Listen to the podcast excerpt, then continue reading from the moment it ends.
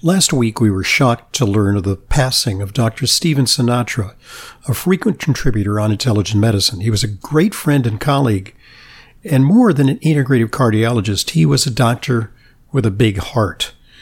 And so today, we're reprising a recent podcast from earlier this year with Dr. Sinatra to commemorate his outstanding contributions to nutritional medicine. Here goes.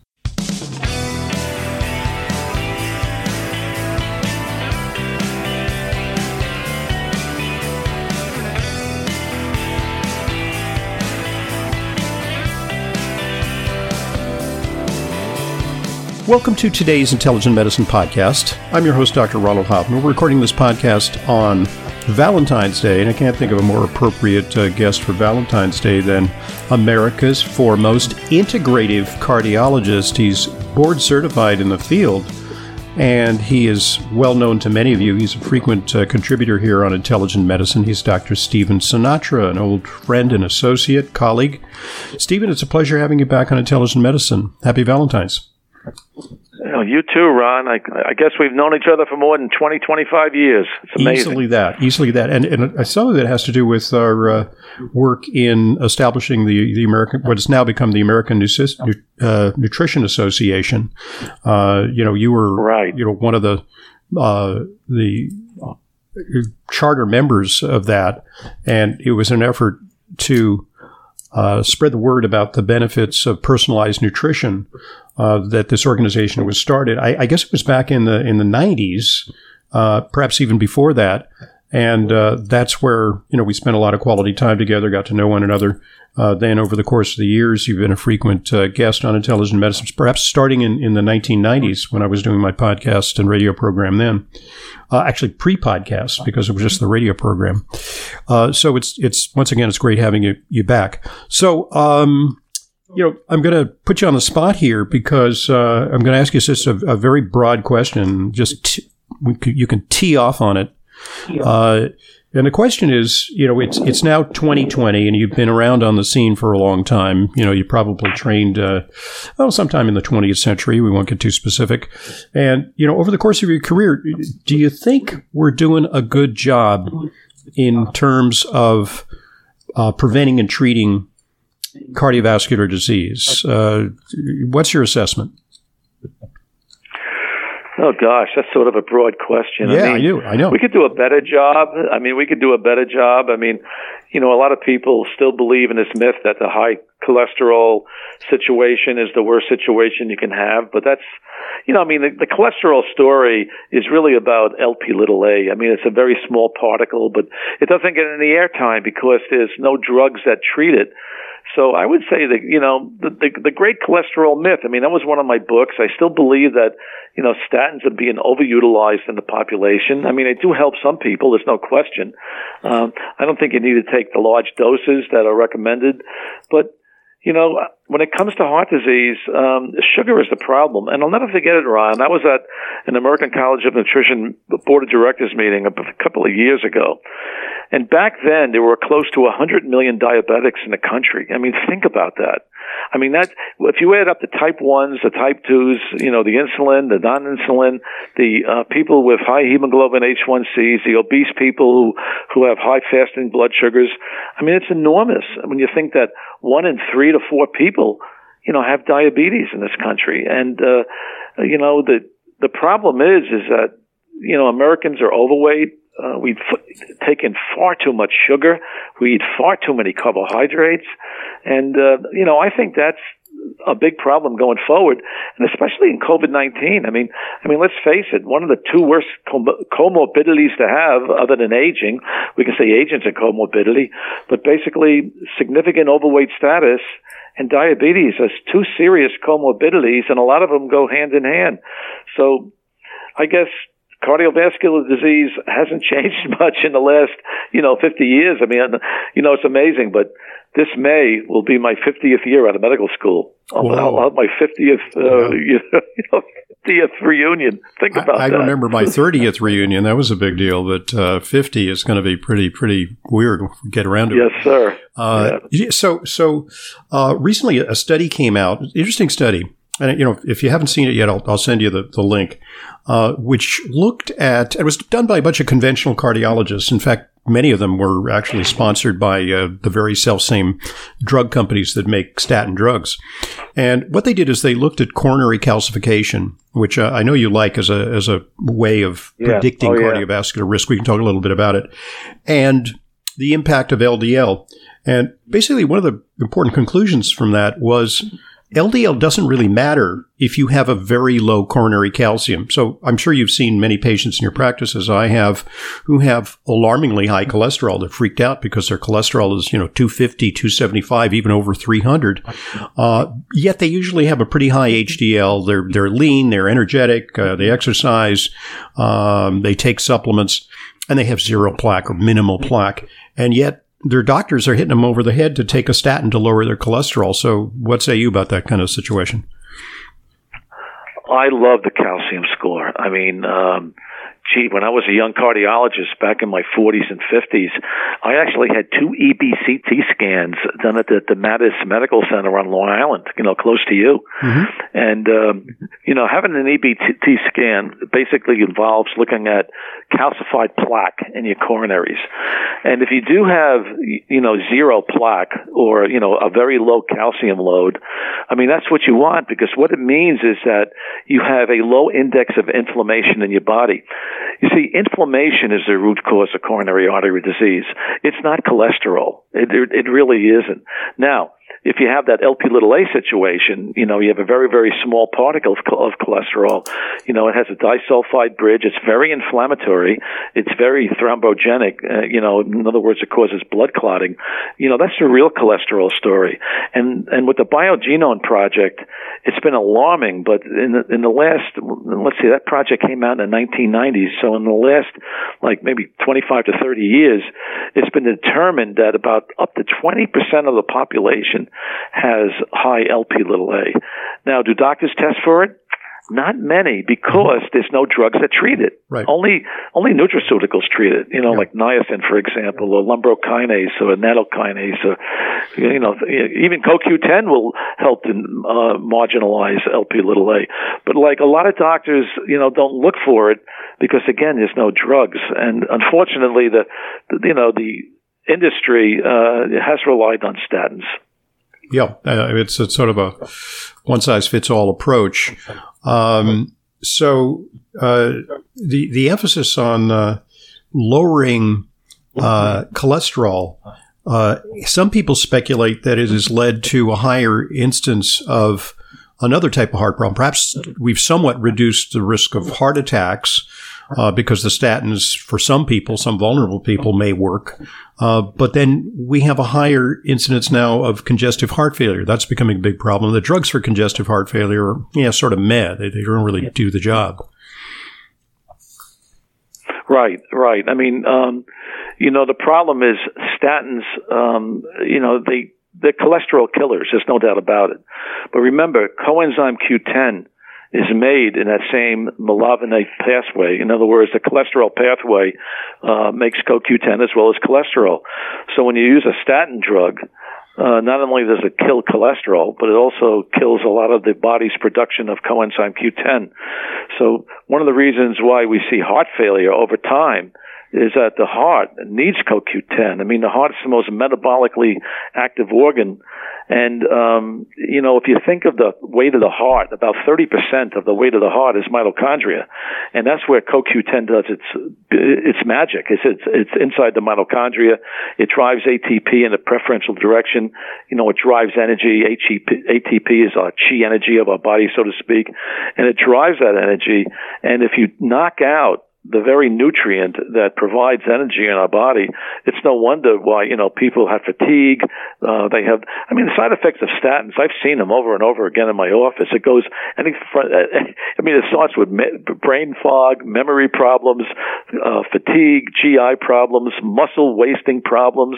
I mean, it's, it's, it's I mean, I've seen it all when it comes to statin problems. And I'll tell you, Ron, I've even seen total global amnesia, Yeah. which is the scariest symptom Yeah. of all. TGA. I mean, you know, where people forget who they are. I've seen that on statins. wow. Wow. Yeah. Yeah. That is. But look, Um, statins do some good things. I mean, Sure. let, let's not throw them under the bus completely. Exactly. Remember, I mean, a low dose statin. If, if if I had a male, uh, you know, under the age of seventy five, uh, with you know coronary artery disease, whether they've had a heart attack, a bypass surgery, or stents, or anything like that, if I had a young male.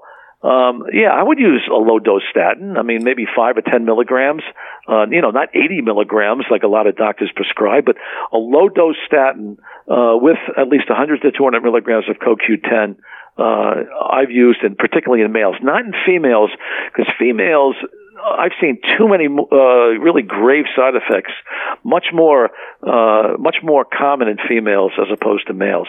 Mm-hmm. And I never use statins in the elderly because of the memory problems. I've seen that over and over again, Yep. where uh, you know internists would send patients to my office, you know, and Ron, it was frightful. I had people forgetting where they put their car keys or Yeah. forgetting where they put their glasses They're or already what they cognitively at dinner. It was terrible. They're, they're already on Yes. the cusp of memory loss, and just that uh, added depletion uh, can put them right over the edge. So yeah, in the in the frail elderly, it, it never makes any sense. I mean, when I see some, you know, sometimes a 85 year old, you know, on a raft of drugs, including cholesterol lowering drugs, uh, or perhaps even someone who's diagnosed with a potentially terminal cancer, and they're still on a on a cholesterol lowering drug, I just don't get it. I, I don't understand what what they're Yeah. thinking.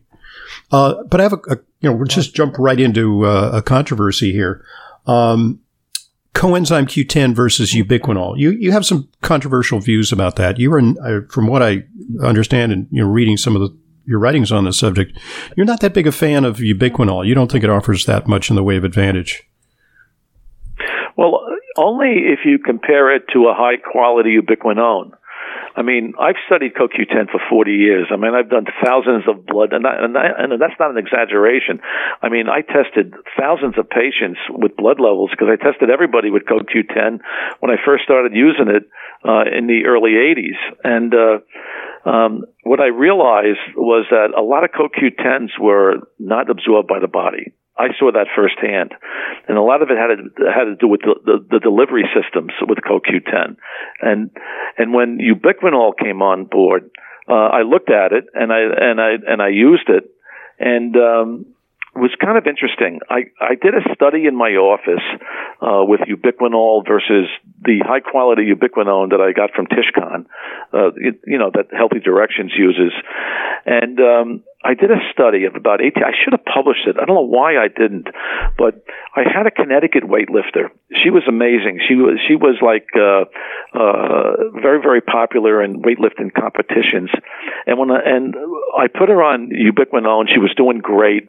And um, then I did a three week washout, and I put her on ubiquinol. And after a week, week and a half, she begged me, begged me to take her off because she she couldn't you know lift the amount of weights, and she and she couldn't do her routine because she was vitally exhausted.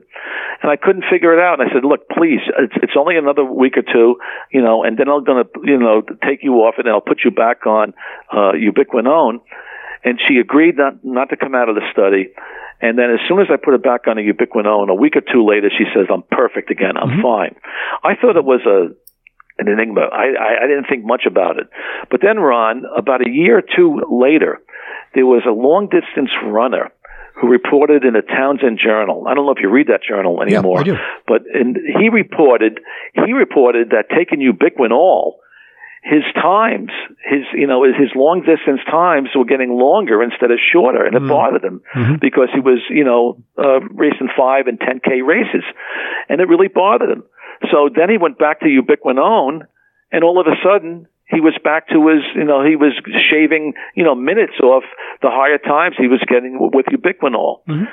So I couldn't explain that either, but I, I wrote a letter to the editor sharing my story with the, uh, uh, you know, the Connecticut weightlifter, and basically, you know, uh, this is what this is what I believe. If you have a high quality ubiquinone, uh, it's as good as any ubiquinol. And why pay, pay the extra money, you know, to, to buy a ubiquinol? However, could ubiquinol have an advantage? And the answer is yes. I think ubiquinol has an advantage in these really bad congenital syndromes like Friedreich's ataxia, mm-hmm. uh, McArdle syndrome, like, for like example. Mitochondrial you know, these inborn errors of metabolism. Like a mitochondrial Yeah, these disease. mitochondrial diseases. Okay. Yeah, yeah. Sorry, I got a little sophisticated. Sure, no. These mitochondrial diseases that um, takes a little bit of energy to turn around. Because remember, the body turns ubiquinol to ubiquinone and vice versa. In other words, it, it, it, it's it's oxidized versus reduced. But if you have a congenital situation uh, where you have a mitochondrial defects Hmm. in these in these young people with these congenital syndromes, it might make a difference. That- that's So interesting. th- there, I would use you know ubiquinol. So, so another trend in cardiology is, uh, you know, they're playing uh, cholesterol limbo. You know, for people especially who have uh, risk, you know, perhaps they've had uh, bypass or a stent, uh, they put them on a new raft of drugs, the uh, PSK9 inhibitors. Oh yeah, I sometimes refer to them. Inhibitors, I, I refer to them as the pesky drugs because it's a little hard to pronounce, but the initials are PSK PSCK9 uh, inhibitors. Right. And, and these drugs drive cholesterol way down. And, and sometimes the goal of doctors is, you know, I've had patients come in and their cholesterol was like 110 and, and the patients say, oh, but my doctor wants my cholesterol to be 80, you know, because I'm at risk. bad bad medicine. What, do you, do you feel that, See, see, that's the problem, have Ron. you looked at some of the studies Doctors on need to things? treat patients. Yeah. Yeah, I've seen I, I've seen studies on that. I, I looked at it, and I even had a personal conversation with Dr. Duane Graveline. You know, who Yeah. developed total global amnesia. He's the guy, he he's the was alive. astronaut, the astronaut who developed, uh, He's the astronaut yeah. doctor, yeah. And he and I even spoke on the telephone a few times. So I, I have to tell you that, um, you know, we need cholesterol. I mean, cholesterol makes us sex hormones. Uh, it lubricates our skin. Hey, look, in the COVID-19 era, you know, sunlight, when it hits the skin, uh, and the skin's got cholesterol in it, what does it form? Magical vitamin D. Yeah, Three. yeah. you It's a precursor to vitamin so D, So why would you want to drive cholesterol down, especially in a in an infectious area where our body needs all the vitamin D it can make? And uh, you know, it's important that uh, you know we, you know, sometimes s- small amounts of drugs are good. I'm not going to throw drugs under the bus completely, but the problem is we're treating too many healthy people uh, for high cholesterol when it's not necessary. Yeah, that, that uh, I would agree. So, what impact do you think that COVID has had on the incidence of heart disease? I mean, first of all, there are the people who have post COVID or long COVID uh, with heart involvement, and then there are the people who kind of went to pot because of the lockdown, the pandemic. The pandemic itself has, has perhaps spawned a uh, a new pandemic of metabolic uh, heart disease.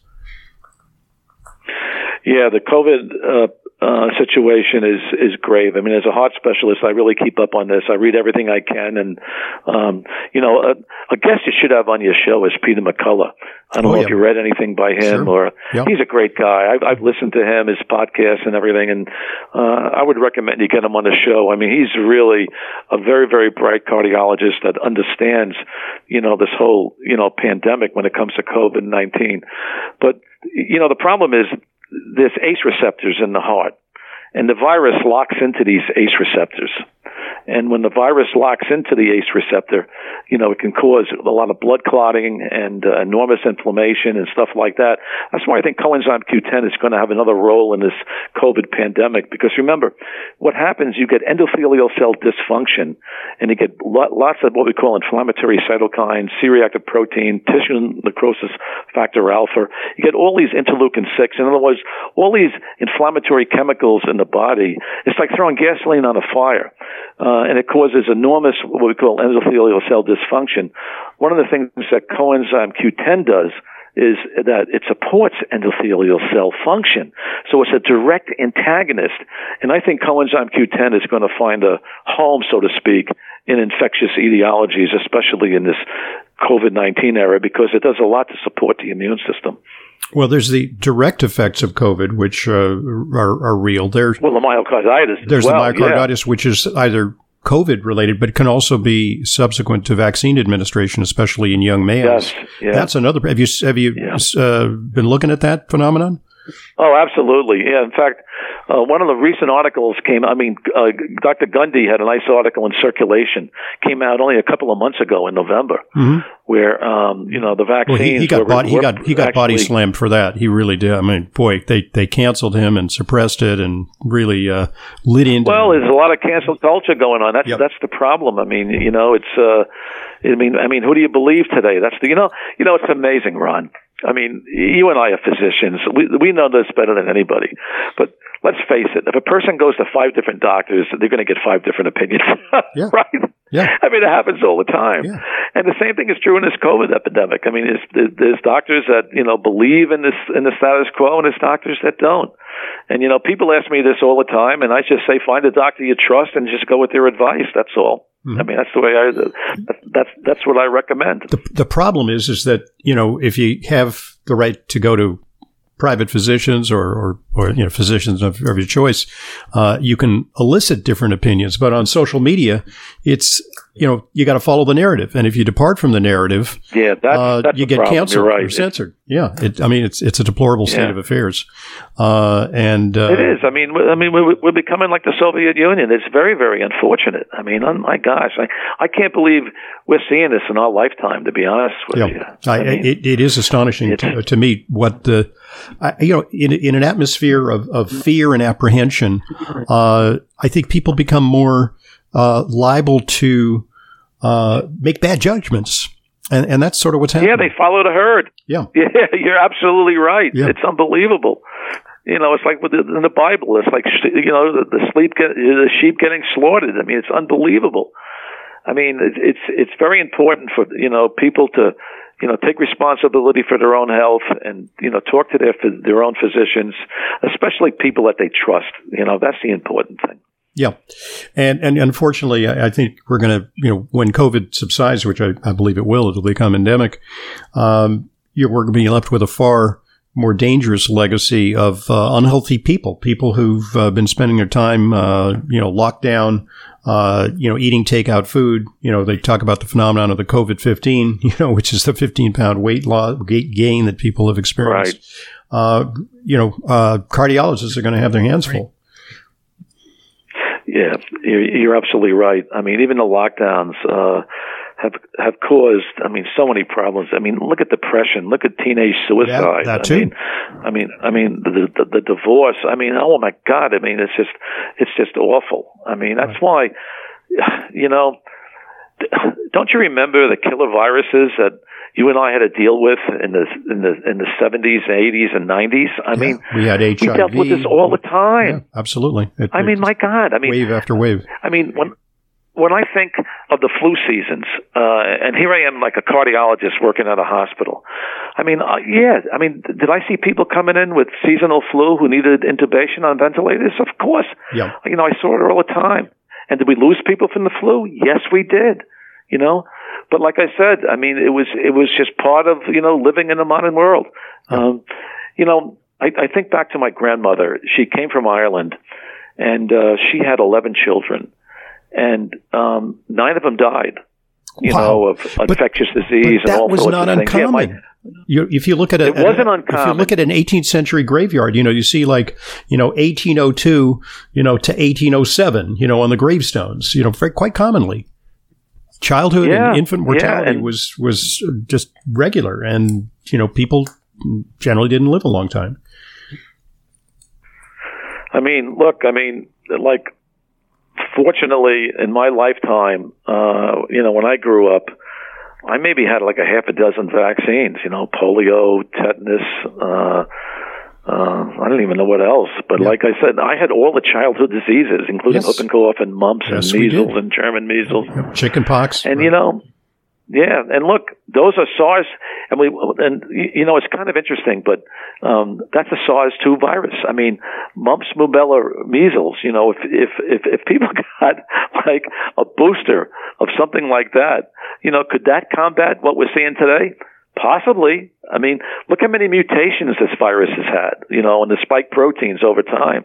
So, you know, I think people who are inoculated with mumps and rubella, you know, measles, you know, uh, or had the illnesses years ago, will get re-inoculated with, let's say, you know, a type of vaccine like that, hey, it might prove fruit, fruitful in the future. You never know. You never know. Yeah. yeah, I mean, it's it's the hygiene hypothesis, the notion that you know our bodies are exposed to pathogens, and it sort of entrains the immune system. And if we live in a in a sterile environment and we prevent virtually all infectious diseases, well, our immune systems won't be as robust, or maybe the, our immune systems will turn against themselves and we'll have autoimmune diseases. So, yeah. Yeah, and and, and did you see that um, study that came out of Israel about four or five days ago on vitamin D?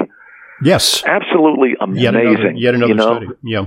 Validating that. Oh yeah, a second study on vitamin D, which showed that if you had blood levels that were sufficient, you know, up around 40, uh, mm-hmm. uh, which is, you know, I'd, I'd rather see people up around 60 to 70, to be honest with you. But people who've had blood levels in Israel of, of vitamin D of, of up to 40 uh, versus 20, which is low, had 14 times protection. Think about that. Wow. 14 times protection in survival against COVID 19 just with vitamin D. Oh. And and again, there was an earlier study uh, two years ago that showed you know similar data that a high blood level of vitamin D. That's why you know people living up in New York City should be taking at least you know a few thousand units of vitamin D every day. You know, very very important. I fully agree. All right. Uh, this is a good point at which to pause because we divide our podcast into two parts. In part two, we're going to talk about uh, a new book that uh, you're about to publish. We'll also talk about, you know, it's Valentine's Day. We'll talk a little bit about uh, the heart, but also uh, the psychological ramifications of heart disease, an area in which I know you're an expert because uh, you actually obtained advanced postgraduate training in that field. Our guest, Dr. Stephen Sinatra. I'm Dr. Ronald Hoffman and this is the Intelligent Medicine Podcast.